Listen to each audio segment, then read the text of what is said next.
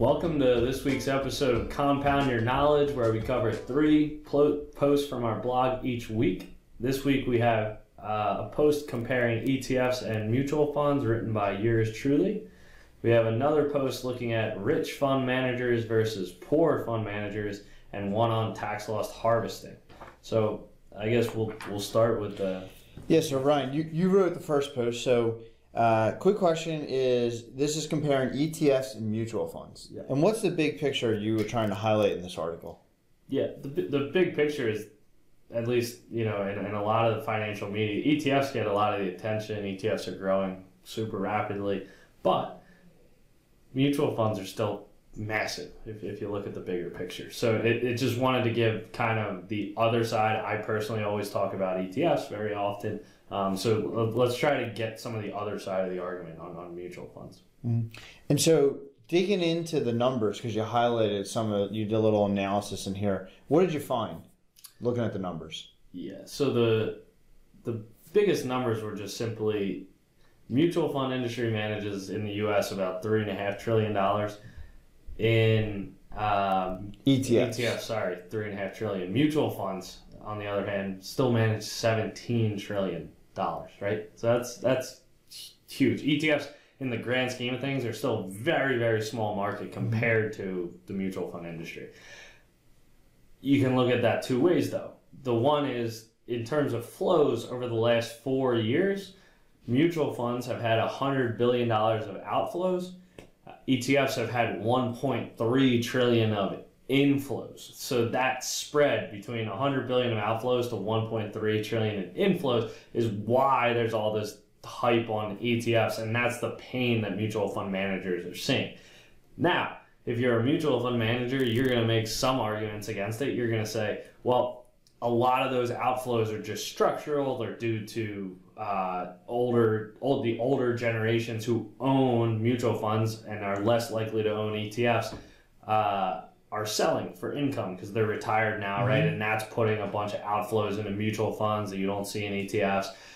Uh, mutual funds, a lot of those flows now are going into CITs. That's another argument. Um, and there was one or two other arguments I can't remember right now. But but that's the general point. If you're a mutual fund manager, there's like some great reasons you can say uh, for for why there's that discrepancy in flows that that isn't obvious in the numbers, and it's not as bad as it looks. Or you can make a great argument for it is as bad as it looks. Here's why. Um, so let, let's talk about both sides.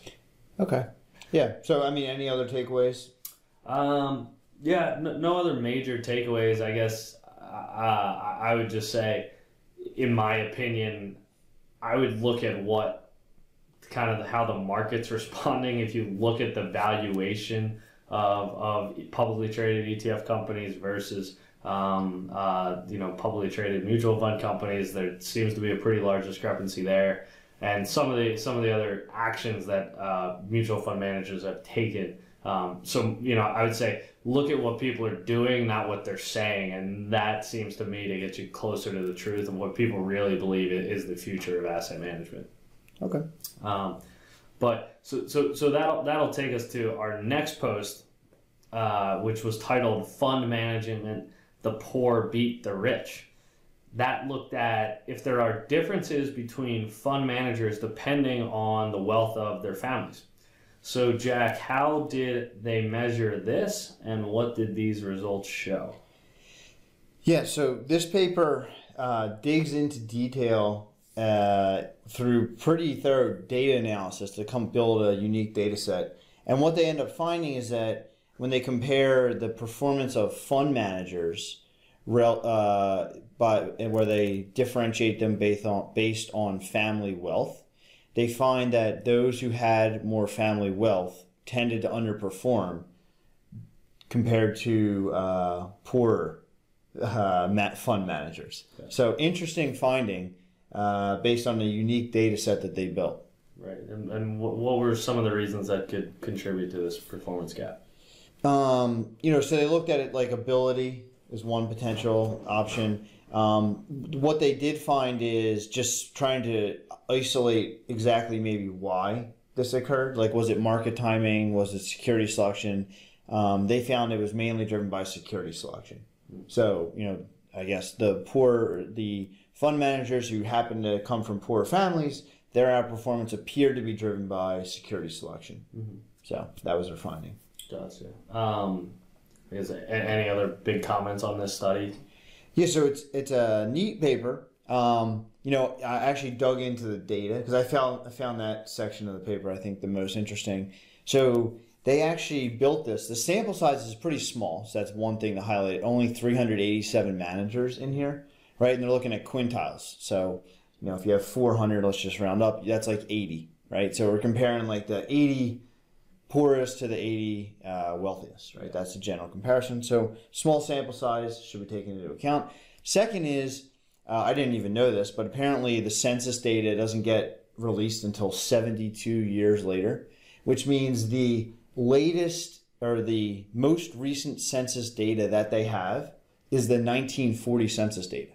So what they did was these are managers who were born in 1945 or before. Right. Right. So caveats are small sample size and you know 1945. Uh, you know means it's generally older managers. So those are just things I thought that were interesting Gotcha. and worth noting uh, for people who just read the headline potentially. Uh, I, I put up on Twitter a photo of Wes's 2008 Camry just to dispel any concern around potential concern around this study. I guess Jack, what what, what are you driving these days? Uh, the, the 2010 Nissan Sentra 2010 Nissan Sentra. All with, right, with so a little rust on the side. potentially not a lot of money in this family. Um, so so that, that that's good for this study. That's a good thing. Um, all right. The last, uh, well, ne- next post we have is buyer beware the reality of tax loss harvesting benefits. Before we get into this paper, let, let's set the stage. What is tax loss harvesting? So tax loss harvesting is really just a uh, way to essentially, when there's you know there's going to be volatility in markets, right? Markets go up and down. So tax loss harvesting is when you sell a security and purchase a similar security, and in doing so, you realize a loss in your portfolio, right? And you know, assuming you can buy a similar security, your performance should be almost exactly the same but you have now realized a loss that you can use against income or you can use against other capital gains in your portfolio. Right. So yeah, we, we always are pretty tax aware at Alpha Architect, but um, as so yeah, as investors, it's always good if you can avoid paying money you don't have to. The author of this post claims though that, that tax loss harvesting, while widely promoted, is generally misunderstood and often overstated. What's his point on how it's overstated?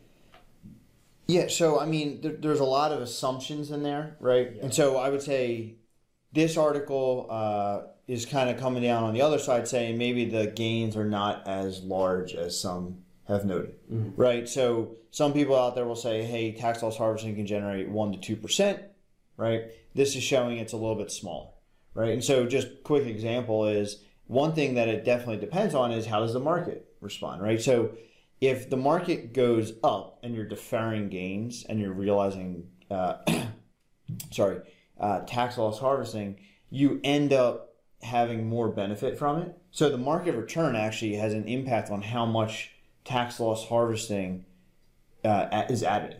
So lower market returns actually means tax loss harvesting yields uh, lower benefit. That's just one example Right. that he that is used in the paper. Right, and and there was you know about making the point clear that it's a tax deferral. Right?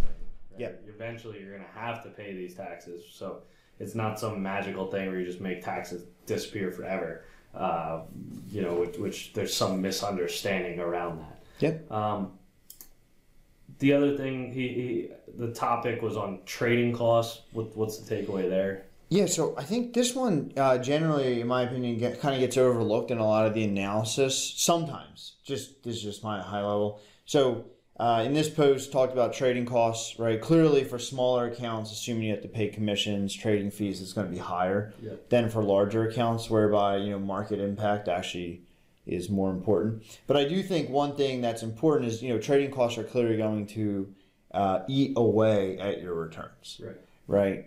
Um, and so I think it's worthwhile to take that into account for the analysis. Right. And, and that's that's true for a, a lot of testing. Anytime you're testing, you know, investment strategies too, right? What are what are the trading costs of in, implementing this strategy? Mm-hmm. That's something to be aware of. So certainly something to be aware of when it comes to tax loss harvesting as well. Um, then in the summary, Jack, should we tax loss harvest or not? Yeah, I mean, I'm generally still a fan of tax loss harvesting. Right. Right. I think investors should do it. I, I think you know it makes sense, especially if you can, you know, sell a security, buy something equivalent. Um, I think that makes sense. I, I think all this is just trying to show is that the benefits may not be as large as some people may be stating. Yeah. That, that's all I'd say. But tax loss harvesting generally is a good idea. Even if you get a very small benefit, it's better to take a benefit than, Yeah. than not. Mhm. So the last paper we have from this week is from Larry Swedroe. Uh, it's titled Deep, Deep Dive into the Value Factor. Larry looks into some research that attempts to explain the why value investing works. Is it because it's riskier and you therefore should earn a higher return, or is there a behavioral reason? There's a lot to walk through on this post, Jack. So, what's the big picture here? Yeah, I mean, the big picture is Larry uh, walks through this argument, ma- mainly highlighting two papers, right? And what he does is he does one article, uh, which is a newer one by Penman and Reggiani. I may have mispronounced the, the second name there. Uh, that takes a risk a- assessment of the value premium. And it's a pretty neat analysis, actually. Um, they do this by looking at, you know, holding your, if you split the universe into quintiles on EP or inverse of PE ratio, right? They then look at if you then did another sort on uh, book to price or book to market, right? And what they find is that, you know, through their analysis, uh, they basically find that it, it mainly is risk, right? Because w- w- within an EP quintile, right, they tend to find that higher book to price, which are value stocks, right? Um, those do better. However, what they find is that the up and down market betas kind of go accordingly. So if you're if you hold EP constant and you buy like a value stock, what they find is you know they generally have higher up market betas, but then they have really high down market betas, which is kind of just saying it's like a systematic risk that can't be diversified away. So it's a neat new paper. Um, along and Larry has links to some other just risk based risk based explanations, showing that there probably is an element of risk embedded in the value premium. Got it. And because it's risky, Well, well, the assumption there is if it's a risk that's systematic, right? Which is, i.e., you know, if the market blows up and you're buying these stocks, you're going to lose, and there's nothing you can do to like if the economy goes down, there's nothing you can do to systematically diversify away that risk potentially, right? So if it's a risk, an, an additional risk you're taking on, you should demand compensation for that risk, which would be slightly higher return for these securities. And then further down the paper, he highlights some of your own research on why do enterprise multiples predict expected stock returns. Uh, what did that research add to the paper? Yeah, so this is a paper uh, Wes and I wrote with Steve Crawford, and um, what we found is it's mainly driven by, at least for enterprise multiple, we found that the premiums generally, in our opinion, driven by behavioral errors, right? So we we took you know cheap and value stocks and just split them into what we would call high and low mispricing, right? So if you're a cheap stock but you have really good fundamentals, right? You it's as similar to a Piotrowski So type argument. Um, if you have good fundamentals, you're probably mispriced because you're cheap but you have good fundamentals. Similarly, if you're an expensive stock with really bad fundamentals, you're probably mispriced. And what we find is generally the value spread is driven by these highly mispriced securities.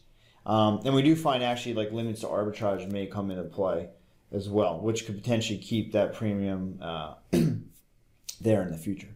So, you know, kind of Larry's big picture from that paper is just value, you know, value premium. People have been trying to figure out what it, why it works. And he looks at it through the lens of like two papers one going through the risk based argument, one going through behavior. So it's a neat uh, article that Larry wrote that uh, those who are interested may want to read. Yeah, check it out. All right, that's what we got this week for Compound Your Knowledge. Tune in next week for more. The views expressed in this recording are the personal views of the participants as of the date indicated and do not necessarily reflect the views of Alpha Architect itself. Nothing contained in this recording constitutes investment, legal, tax, or other advice and should not be viewed as a current or past recommendation or a solicitation of an offer to buy or sell any securities or to adopt any investment strategy. The information in this recording is based on current market conditions which will fluctuate and may be superseded by subsequent market events or reasons. Alpha Architect does not resume any duty to update forward-looking statements. The information in this recording has been developed internally and or obtained from sources believed to be reliable. However, no representation or warranty, express or implied, is made or given by or on behalf of Alpha Architect as to the accuracy and completeness or fairness of the information contained in this recording. Any liability as a result of this recording, including direct, indirect, special, or consequential loss or damage, is expressly disclaimed. Copyright 2018, Alpha Architect LLC, all rights reserved.